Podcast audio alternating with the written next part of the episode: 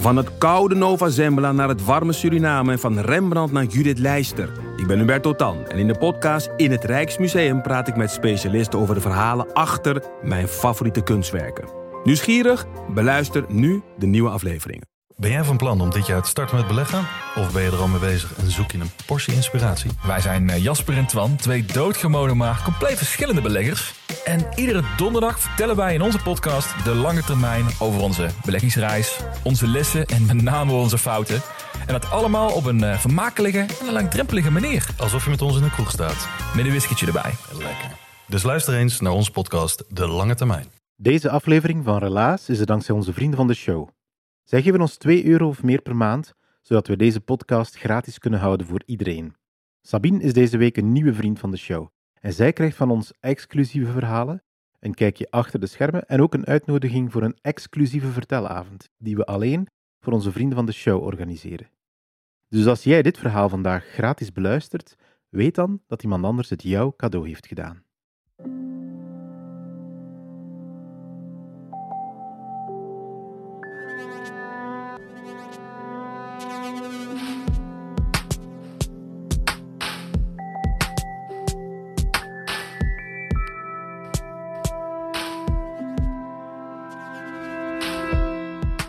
Ik ben Pieter van Relaas. In Relaas vertellen mensen waar gebeurde verhalen die ze zelf hebben meegemaakt. We gaan luisteren naar Julie. Julie ontwikkelde gaandeweg in het leven een eh, passie voor de vroegere Sovjet-Unie. Ja, die mensen bestaan. En nu hoef ik er geen tekening bij te maken dat u dat af en toe in situaties brengt die we hier in ieder geval in Vlaanderen of in België niet elke dag meemaken. Julie vertelde haar verhaal in september, het was een trek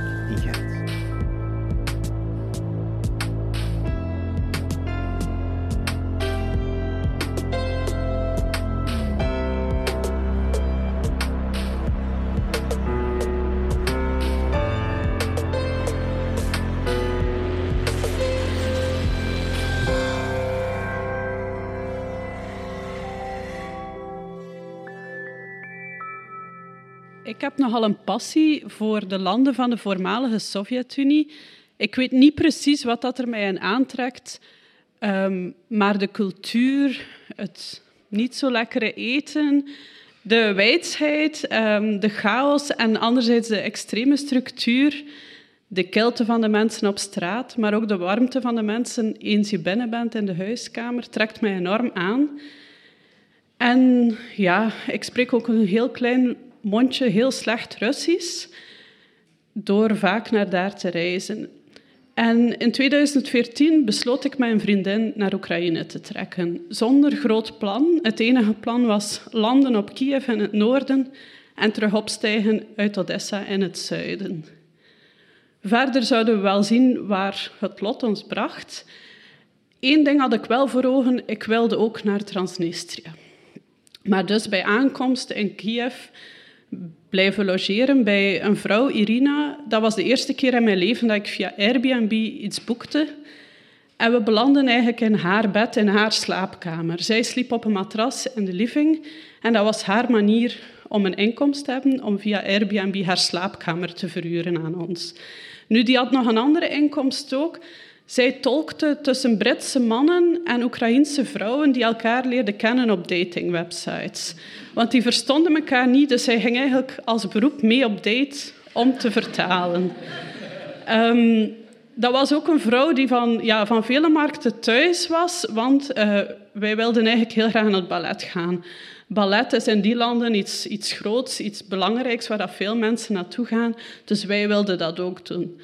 We vroegen aan haar van waar kunnen wij ticketjes kopen en hoeveel kost dat? En die vrouw direct, maar je moet daar niet voor betalen, ik regel dat wel. Ja, wij dachten, die, die zal wel ergens aan gratis tickets raken. Nee, nee, ze had een ander plan. Ze kende een bewaker die de tickets moest scannen bij het binnenkomen van de, de balletzaal, of het, ja, het grote theater van ballet.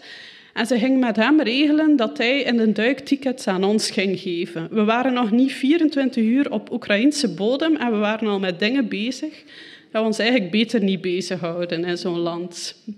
Nu, ja, onder stress gingen wij al naar daar, want ja, dat was niet van onze gewoonte om zo van die loesje zaken te doen. We vielen ook heel erg op, want uh, Oekraïners die naar het ballet gaan, die zijn mooi uitgedost, naaldhakken, mantelpakjes. Wij met onze wandelschoenen, winterjas, lekker plat naar daar. Dus we, we liepen al in de kijker en ik denk dat heel erg opviel dat we zenuwachtig waren, dat we iets deden dat niet mocht. Maar meteen als we binnenkwamen herkende die man ons, waarschijnlijk aan ons uiterlijk en ons niet Oekraïens uitzien zijn. Dus um, we moesten die man de hand schudden, was de instructie. En tussen zijn vingers zouden onze tickets zitten. En dan moesten we die op die manier overnemen. Nu, um, ik heb dat nog nooit eerder gedaan. Dus uh, met klamme handjes schudden wij elkaar de hand. En hij had dat duidelijk wel al eerder gedaan. Want voordat ik het wist, had ik twee tickets vast voor een balletvoorstelling in Kiev. Um, nu, we kwamen in die grote zaal toe. Dat was een zeer overweldigende voorstelling. Um, wat dat, want ik ga in België ook nooit naar ballet, dat moet ik ook eerlijk zijn. Dat zijn dingen dat ik op vakantie dan zo doe. Nu, de avond verloopt goed, we gaan naar huis en de dag erna beslissen we om richting Transnistrië te trekken. Transnistrië is een land dat niet bestaat. Dat is een heel fijn stukje land uh, dat officieel tot Moldavië behoort, maar dat zich in de jaren 90 heeft afgescheurd na de val van de Sovjet-Unie en dat geklemd ligt tussen Oekraïne en Moldavië op dit moment. Er zijn maar een paar landen die dat erkend hebben ter wereld, uiteraard Rusland, want zij steunen het. Dus dat was onze missie. Alleen is het verboden om vanuit Oekraïne naar Transnistrië te reizen, want dan heb je geen uitreisstempel in je paspoort en kan je bij gevolg ook niet meer binnenkomen, want je bent nooit buiten gegaan. Dus besloten we vanuit Lviv, helemaal in het westen van Oekraïne, de nachtbus te nemen naar Moldavië, naar Chisinau, de hoofdstad van Moldavië. Een nachtbus waar wij een van de laatste zittickets hadden. Dus wij hadden nog een stoel, maar je kon ook staanplaatsen hebben op de nachtbus. Zeer praktisch. Um, dus ik was dolgelukkig dat ik toch al zittend kon een poging doen om te slapen. Je moet weten, Chisinau, de hoofdstad van Moldavië, ik kan me inbeelden dat er niet zoveel mensen al van gehoord hebben. Er is ook niets te beleven. Dus je komt daartoe na een moeilijke nacht. Um, en eigenlijk wil je wel iets doen, want ja, je bent op vakantie, je wilt de toeristen uithangen, maar daar is niks voor toeristen. Maar daar was een heel groot hotel, zowat het enige grote hotel van Chisinau op een heel groot kruispunt, heel bombastisch, nog uit de Sovjet-Unie met heel veel tierlantijntjes. En daarbovenop staat een heel grote glazen koepel met gele letters er rond Chisinau. En wij dachten, ja, het zou wel interessant zijn om een keer in die koepel te staan. En ja, we hebben nu toch al in Kiev iets gedaan dat niet mocht, dus misschien moeten we dan gewoon maar verder gaan daarmee. We stappen dat hotel binnen en we geven ons aan de receptie uit voor studenten architectuur, die een opdracht hebben om die koepel te bezoeken. Nu, mijn Russisch, zoals ik al zei, is slecht, dus ik weet niet goed wat dat daarvan overgekomen is. Alleszins het antwoord was nee. Dat had ik wel heel duidelijk verstaan. Um, maar ja, we dachten, we gaan ons hier niet bij neerleggen. Er moet wel nog een manier zijn om op dat dak te geraken. Op de eerste verdieping was er een reisbureau, of toch iets wat dat daarvoor moest doorgaan. Iets heel stoffigs, met uh, verstofte namaakbloemen en zo. En dus we dachten, we gaan gewoon doen alsof we iets in dat reisbureau willen gaan boeken. En we gaan dan op die manier voorbij de receptie raken en zo dichter bij ons doel. We gaan met de trap naar de eerste verdiep, we doen daar alsof. En we nemen vervolgens de lift naar de zesde verdieping. Je kent dat wel, zo'n hele oude lift met zo van die roosters dat je moet toetrekken en die dan zo schokkend in gang geraken. Wel, die raakte al schokkend in gang, maar die kwam ook ergens tussen verdiepingen al schokkend stil te staan. Dus we hadden al spijt van ons plan. Maar na wat getik op die knopjes zijn we uiteindelijk toch terug in gang geschoten en kwamen op de zesde verdieping aan. Die zesde verdieping zag eruit alsof je in een DDR-film beland was. Twee hele lange gangen met allemaal deuren, vast tapijt en zo een bruinig kleur. De muren in geel kakkie. Overal vlekken die de geschiedenis waarschijnlijk vertellen van het hotel. En we dachten, yes, we zijn er. Nu is het alleen een kwestie van tussen al die deuren de juiste deur te vinden naar het dak, naar die koepel. En op dat moment gaat er een deur open met iemand die ons alweer betrapt. En op een of andere manier hadden wij het gevoel, hier woont niemand, of hier logeert niemand in dat hotel, hier zijn geen gasten, alleen personeelsleden om ons te bespioneren. Want daar was niemand, we hebben daar niemand anders gezien dan mensen die ons betrapten om naar beneden te gaan. En dus zijn we moeten afdruipen, helaas, onder begeleiding naar buiten. En hebben de koepel moeten schrappen van ons lijstje. Maar ja, ons doel was Transnistrië, dus op zich viel dat nog mee. En besluiten we de dag erna met een marsjutka, zo'n minibusje, richting grens te rijden. Het is zo dat je in Transnistrië maar acht uur mocht verblijven met een visum. Dus aan de grens kopen wij een visum voor acht uur. Um, een beetje onbeschoft tegen zo op zijn Russisch doen, dat helpt altijd. Anders moet je extra betalen als je vriendelijk bent. En we reizen uiteindelijk verder tot op het centrale plein van uh, Tirassopol, de hoofdstad van het onbestaand land. Dus de onbestaande hoofdstad van het onbestaande land. En eigenlijk, um, daar valt niks te beleven, maar dat is zo absurd dat het wel een bezoek waard is. Er zijn boekenwinkels en die boekenwinkels verkopen heel veel historische boeken, maar niet verder dan tot 1991, tot de val van de Sovjet-Unie. Ze spreken alleen maar over het grote rijk. Um, Transnistrië heeft ook zijn eigen munteenheid, dus je moet daar al geld wisselen om iets te kunnen kopen. Overal zie je grote Sovjet-mozaïeken. Um, ja, het is echt een plek waar dat, dat zo absurd is dat het een bezoek waard is. Ze hebben ook een enorm voetbalstadion, maar geen nationale ploeg, want ja, niemand wil tegen hen spelen. En ze hebben amper inwoners ook. Er is een gigantisch um, parlement voor een paar inwoners. En ook het uh, meest indrukwekkende Lenin-standbeeld dat ik ooit gezien heb.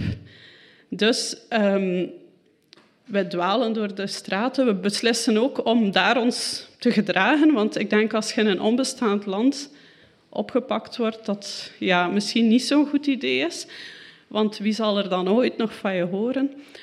En voor mij, een plek waar ik altijd naartoe ga als ik reis, is de markt. De markt vertelt zoveel over een land, wat dat er te eten is, wie dat daar leeft, de cultuur.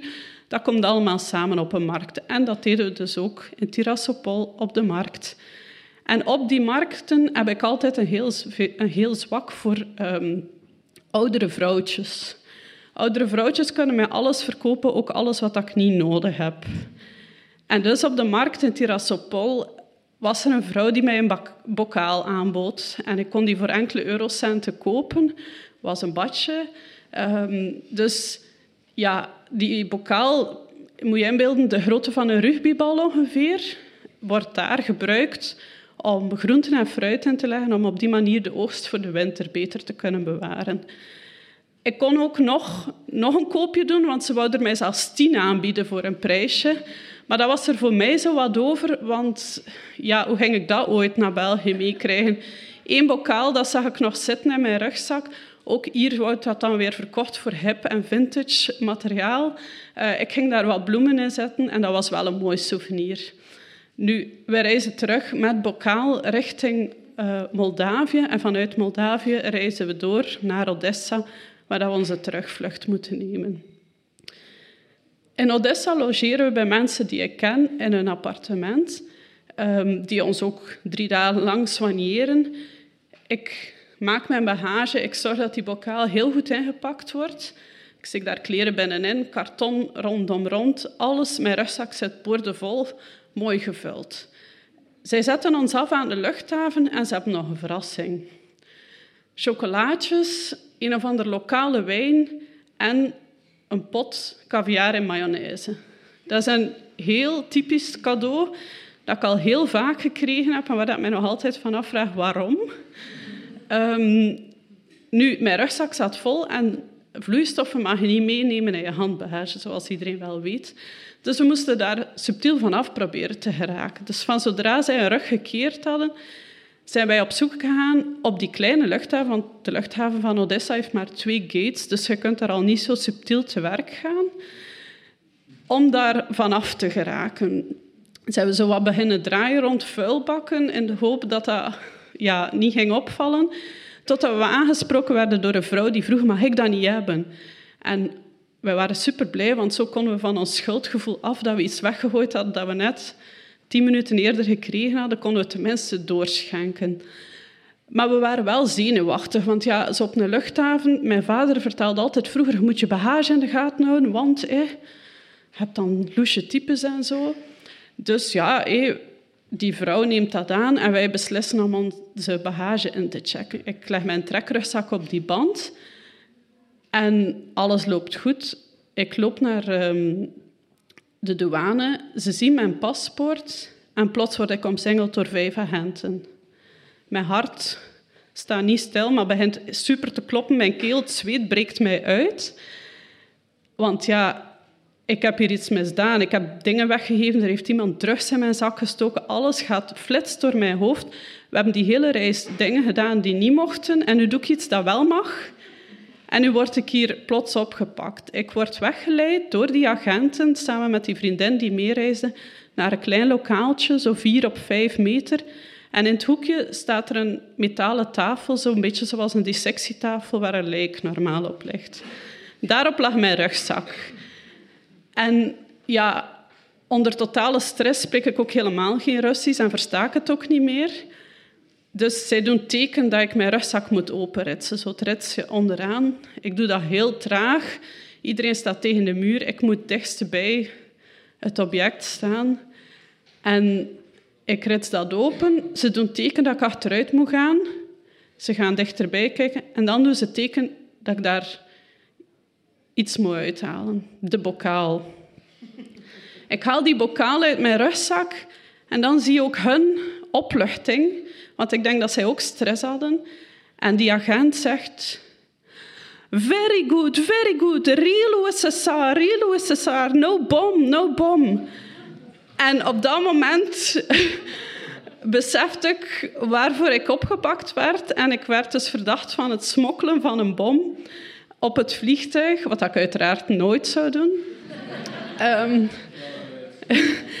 en uiteindelijk um, ben ik veilig in België geraakt. Um, maar tien dagen later brak daar de revolutie op Maidan in Kiev uit. En eigenlijk zijn we tot dan zijn er heel veel bommen gevallen en vandaag de dag nog. En vraag ik mij soms heel erg af hoe het nog met de steden en de plaatsen is en de mensen die ik toen bezocht heb, wat dat daarvan overblijft vandaag de dag.